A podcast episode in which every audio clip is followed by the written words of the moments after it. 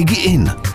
Posloucháte podcast Národního pedagogického institutu České republiky DigiIn, věnovaný inspiracím pro výuku nové informatiky a rozvíjení digitální kompetence, který pro vás připravuje Jan Schenbauer. Právě posloucháte druhou část rozhovoru s Lukášem Borovičkou, učitelem českého jazyka a dějepisu. V první části pořadu jsme se věnovali především výuce češtiny, nyní se budeme věnovat především výuce dějepisu. Přejdeme k druhému předmětu, který je vaší specializací, a to je dějepis. Eh, hodně se mluví o tom, že se tolik nevyučí novodobé dějiny. Jaké podle vás má místo posledních, řekněme, 100 let eh, naší historie ve výuce dějepisu? Souvisí to eh, s tím, jak každá škola uchopí svůj školní vzdělávací program a jestli se na té škole budou dějiny učit chronologicky, což je ten zdaleka nejběžnější způsob.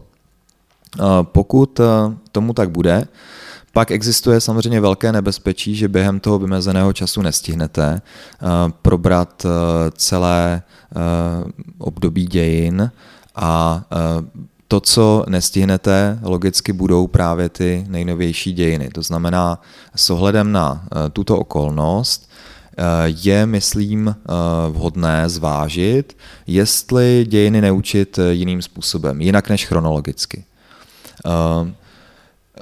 Je možná celá řada variant, například vyčlenit si nějaká témata, dejme tomu, válka v dějinách a eh, propojovat různá období a hledat eh, například podobnosti, rozdíly mezi různými válkami. Je také možné zaměřit se vedle toho chronologického výkladu dejme tomu výběrově, třeba každý týden i na nějaké aktuální téma, ve kterém třeba žáci mohou Eh, přinést i zkušenosti ze svých rodin, například mají úkol zeptat se rodičů na to, jak vnímali nějakou historickou událost a pak se s tím pracuje v hodinách a tak dál. Těch možností je celá řada, ale myslím si, že, že hlavní bariérou je právě eh, ten důsledně chronologický eh, výklad, chronologické pojetí dějin s tím, že navíc ještě jdete do velkých detailů a e, například pravěku, starověku věnujete opravdu velký počet hodin a potom e, není možné stihnout i ty moderní dějiny. Není to tak, že ty žáci si k tomu dějepisu právě nenajdou ten vztah kvůli tomu, že to vykládáte chronologicky a že ty události, které jsou jim nejdál, tak ty se učí jako první. A ty, co jsou jim nejblíž, tak ty se učí jako poslední a mnohdy na ně ani nepřijde řada, což znamená, že my je učíme to, to co se stalo v pravěku a to je pro ně pravěk. Zatímco to, co se stalo a to, co dneska denně slyší ve zprávách a potřebují si to nějak vyložit, tak to se naučí možná ve čtvrtáku a možná nikdy. Není to právě ten opačný přístup, jako jestli by se nedalo učit jako antichronologicky, že by se to učilo obráceně, že by jsme nejdřív vlastně na ten dějepise ukázali, to, tohle to se teď děje a má to tenhle ten vývoj a ten, tyhle kořeny to má ve středověku, potažmo v pravěku.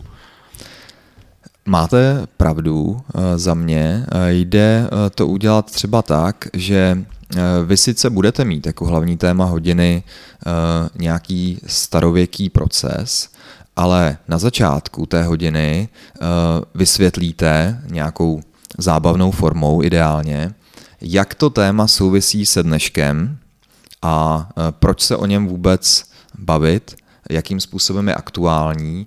Eh, dejme tomu, že z toho středověkého procesu tady pořád něco zůstává v naší společnosti, ale tím je právě důležité začít. Eh, to, co teďka říkám, je určitá metoda, eh, která byla rozvíjena například nedávno v projektu Dějepis Plus a je to metoda badatelské výuky nebo výchovy, ve které na začátku hodiny položíte nějakou badatelskou otázku. Ono je to vlastně podobné, jak, jak jsem mluvil o té argumentační eseji, tam taky na začátku je nějaké zadání, nějaká otázka.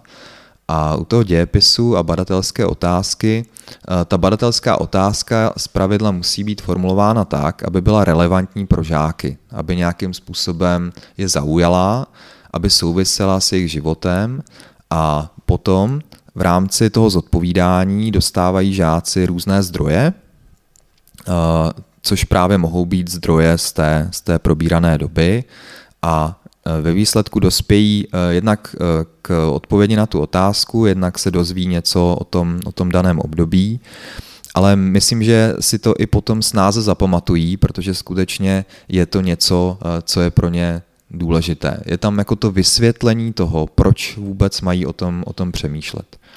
Vy jste říkal, že se třeba mají zeptat doma, jak vnímali rodiče nebo prarodiče nějaké historické události.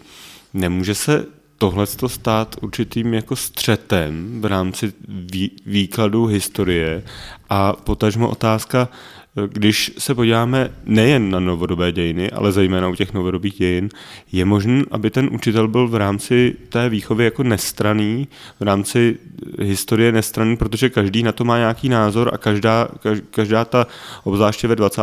21. století, každá ta událost má nějakou jinou interpretaci.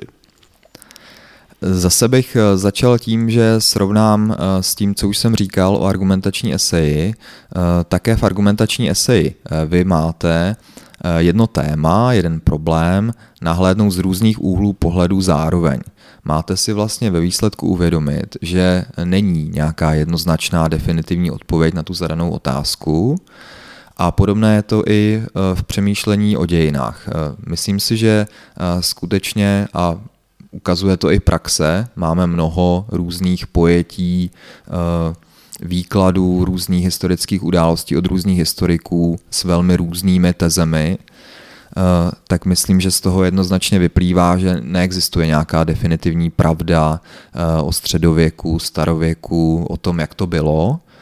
A ani není podle mě cílem nějakou takovou definitivní pravdu hledat, spíše je cílem podívat se na to dané období například z různých pohledů. Takže pokud máme středověk, můžeme se na středověk podívat z pohledu církve, eh, z pohledu panovníka, z pohledu eh, běžného člověka a ty úhly pohledu patrně budou dost eh, rozdílné, mohou být zaznamenané v různých textech, které dáme k dispozici žákům a oni s tím vlastně pracují a zároveň vlastně eh, tahle práce eh, reaguje na to, na to zadání. To znamená, oni zpracovávají ty různé, různé pohledy pro to, aby odpověděli na tu badatelskou otázku. V rámci té odpovědi na badatelskou otázku eh, žáci zohlední několik zdrojů. Eh, to znamená, například odpoví, ve zdroji 1 se tvrdí, že tento proces byl pozitivní eh, z těchto důvodů, ve zdroji 2 se ale tvrdí, že eh, ten proces byl negativní a to z těchto důvodů. A už nemusí na závěr napsat, co je tedy ta pravda, ono to stačí vlastně takto, protože tím se ti žáci učí zohlednit různé zdroje a vlastně vzít si z nich ty informace, které potřebují pro tu svoji odpověď. Jak je to s referáty, esejemi? Jak s nimi doporučujete pracovat v rámci eh, dějepisu a jak do toho zakomponováváte digitální technologie? Eh, pokud je o využití digitálních technologií v dějepisu, tak zase bych odkázal na eh, projekt Dějepis Plus, kde se v rámci těch metodik, které byly, myslím, hodně pozitivně přijaty všemi zúčastněnými, nebo téměř všemi zúčastněnými učiteli v tom projektu, tak to je aplikace HistoryLab, Eh, která vlastně reaguje na tu eh, metodu eh, badatelské výuky nebo výchovy tím způsobem, že už učitelům dává k dispozici ty různé texty, se kterými je možné v hodině pracovat v rámci toho odpovídání na, na badatelskou otázku. A ta aplikace je skutečně velmi vizuálně atraktivní, máme tam i nějaké filmové ukázky, máme tam eh, fotografie často eh, a celou řadu dalších eh, pramenů, například včetně map a, a podobně. Je to vlastně vždycky takové cvičení na určité téma, které není ani příliš rozsáhlé a ve kterém žáci mají prostor nějakým způsobem něco zaznamenávat, něco eh, vybírat, zakreslovat na těch eh, například fotografiích. Takže to je za mě příklad dobré praxe. Aplikace, která už je tady nějakou dobu, myslím, že dobře funguje A byl bych rád, kdyby eh, soubor těch cvičení, která tam jsou obsažená, byl neustále rozšiřovaný. Teď eh, aktuálně je tam většina cvičení z moderních dějin, ale jsou tam i některé eh, ze starších dějin. Takže například touto formou je možné využít digitální technologie.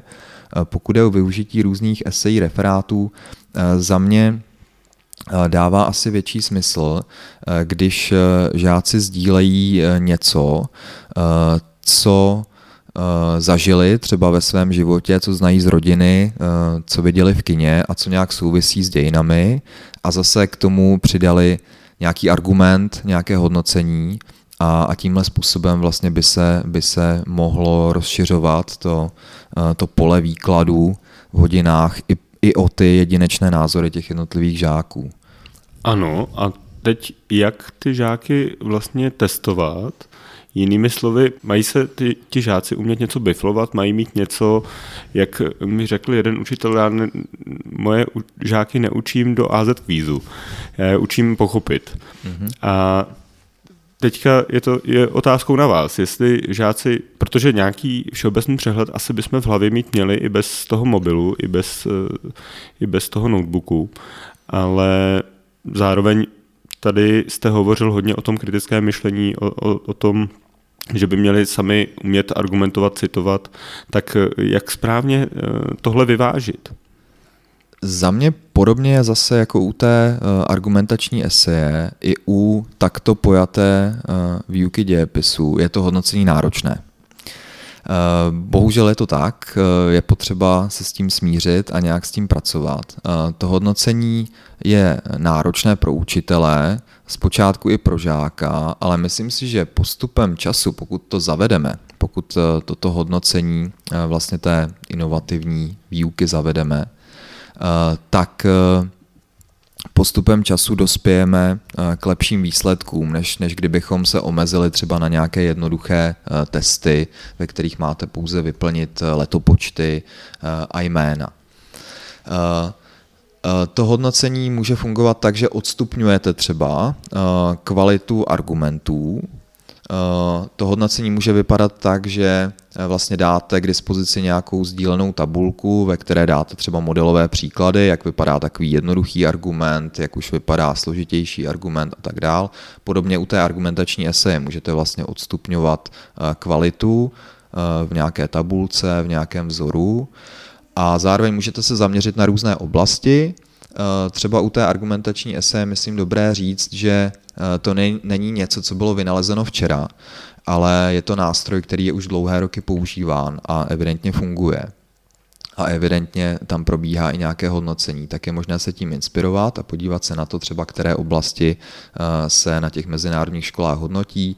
Většinou to jsou oblasti jako právě kromě kvality argumentace, třeba práce se zdroji, stylistika, jazyk a tak dál. Takže je to eh, náročné, ale myslím si, že spíše jenom z počátku a pokud to zavedeme a přistoupíme na tenhle ten model, tak nakonec ty žáky skutečně něco učíme a můžeme to krásně pozorovat v praxi.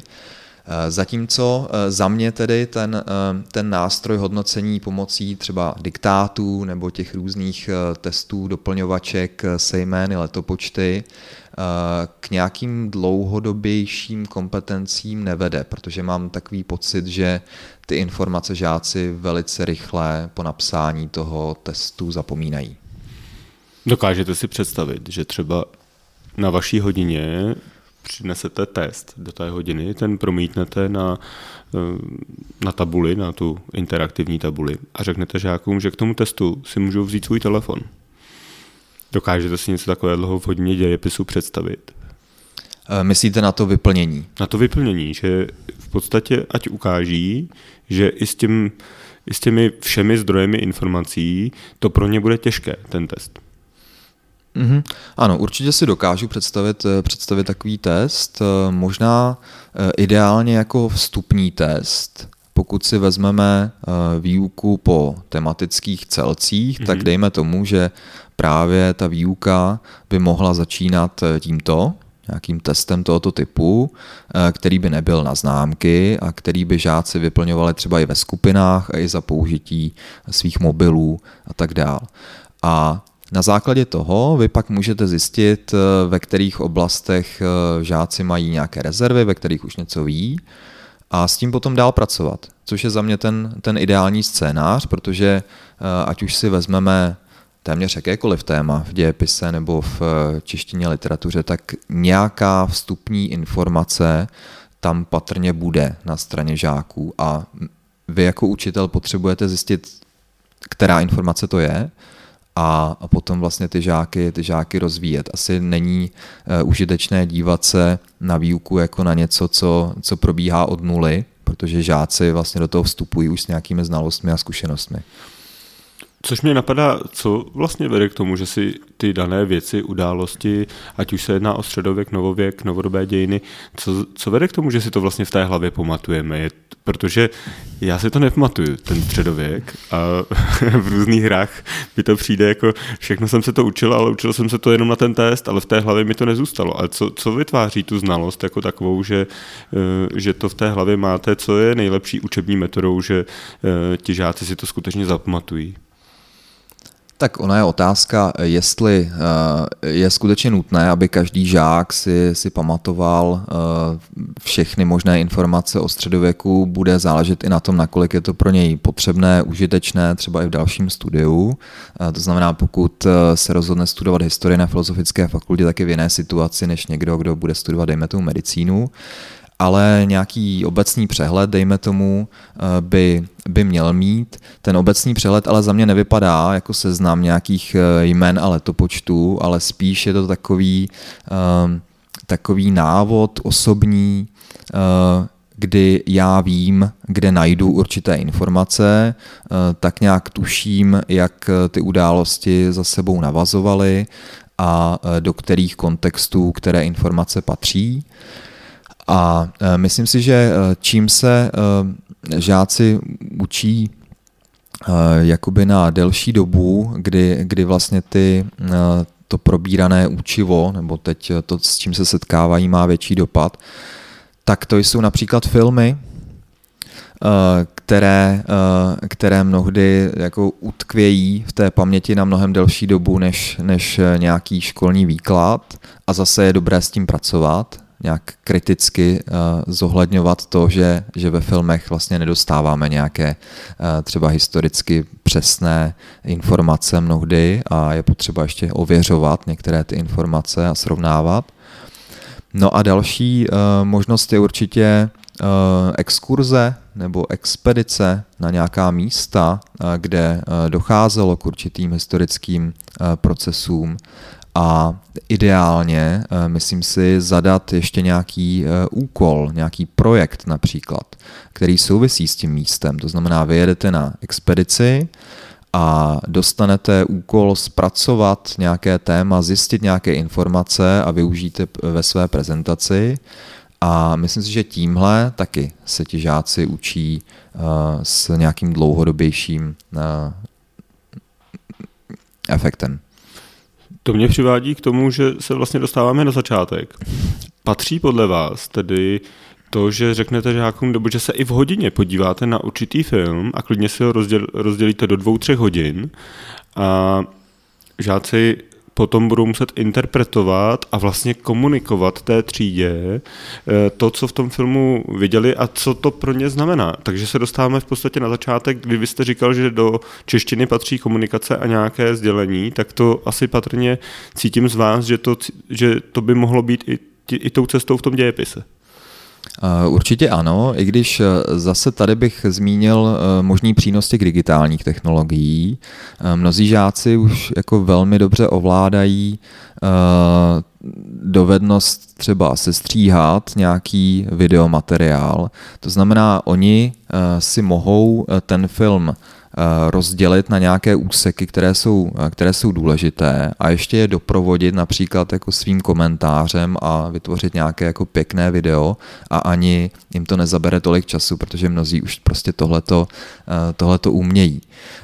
Takže pokud bychom se rozhodli pracovat s filmem, spíš bych doporučoval, než ho pouštět celý, což je tak pro žáky potom znamená takovou tu pasivní účast, kdy, kdy se spíš na to dívají, tak eh, buď, buď ho rozdělovat na nějaké části, ke kterým si dávat různá cvičení a tak dál, aby to udrželo pozornost žáků, anebo to převést právě do toho, do toho zadání, které žáci zpracovávají spíš doma. To znamená, ten film je k dispozici na nějakém společném úložišti, ale žáci, každý z nich například nebo skupina mají za úkol, eh, dejme tomu, zpracovat nějakou otázku k tomu filmu ve formě videa nebo uh, audio nahrávky. To, co říkáte, mi přijde, že značně oživí hodinu dějepisu. Napadá vás ještě nějaký příklad, který za použití digitálních technologií oživí tu výuku a přitáhne žáky k tomu, že bude bavit ta historie? No, eh, samozřejmě i v dějepise se dá využít eh, ten nástroj, o kterém jsem tady už eh, mluvil, to znamená ta argumentační esej a mohou vznikat i skutečně jako velmi, velmi zajímavé odpovědi na, na nějaké otázky, které nás neustále tíží, dejme tomu příčiny nějakých konfliktů a tak dál. Určitě je možné představit si i práci s umělou inteligencí, v dějepise. Tam je vlastně podobná situace jako v literární výchově, kdy tu faktografii uh, nějakým způsobem už eh, umělá inteligence pokryje.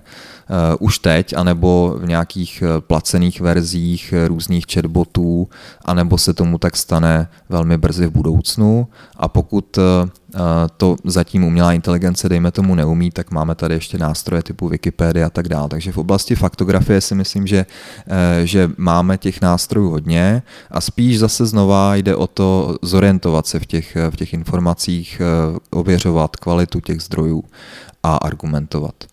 Říká bohemista, historik a pedagog Lukáš Borovička. Lukáši, díky moc za rozhovor. Není zač. Naše posluchače zdravím a doufám, že vás podcast DigiIn bude doprovázet a inspirovat i v příštích dílech. Najdete spolu s další podporou pro školy na webu revize.edu.cz. Mějte se fajn a učte s radostí. DigiIn podcast. DigiIn.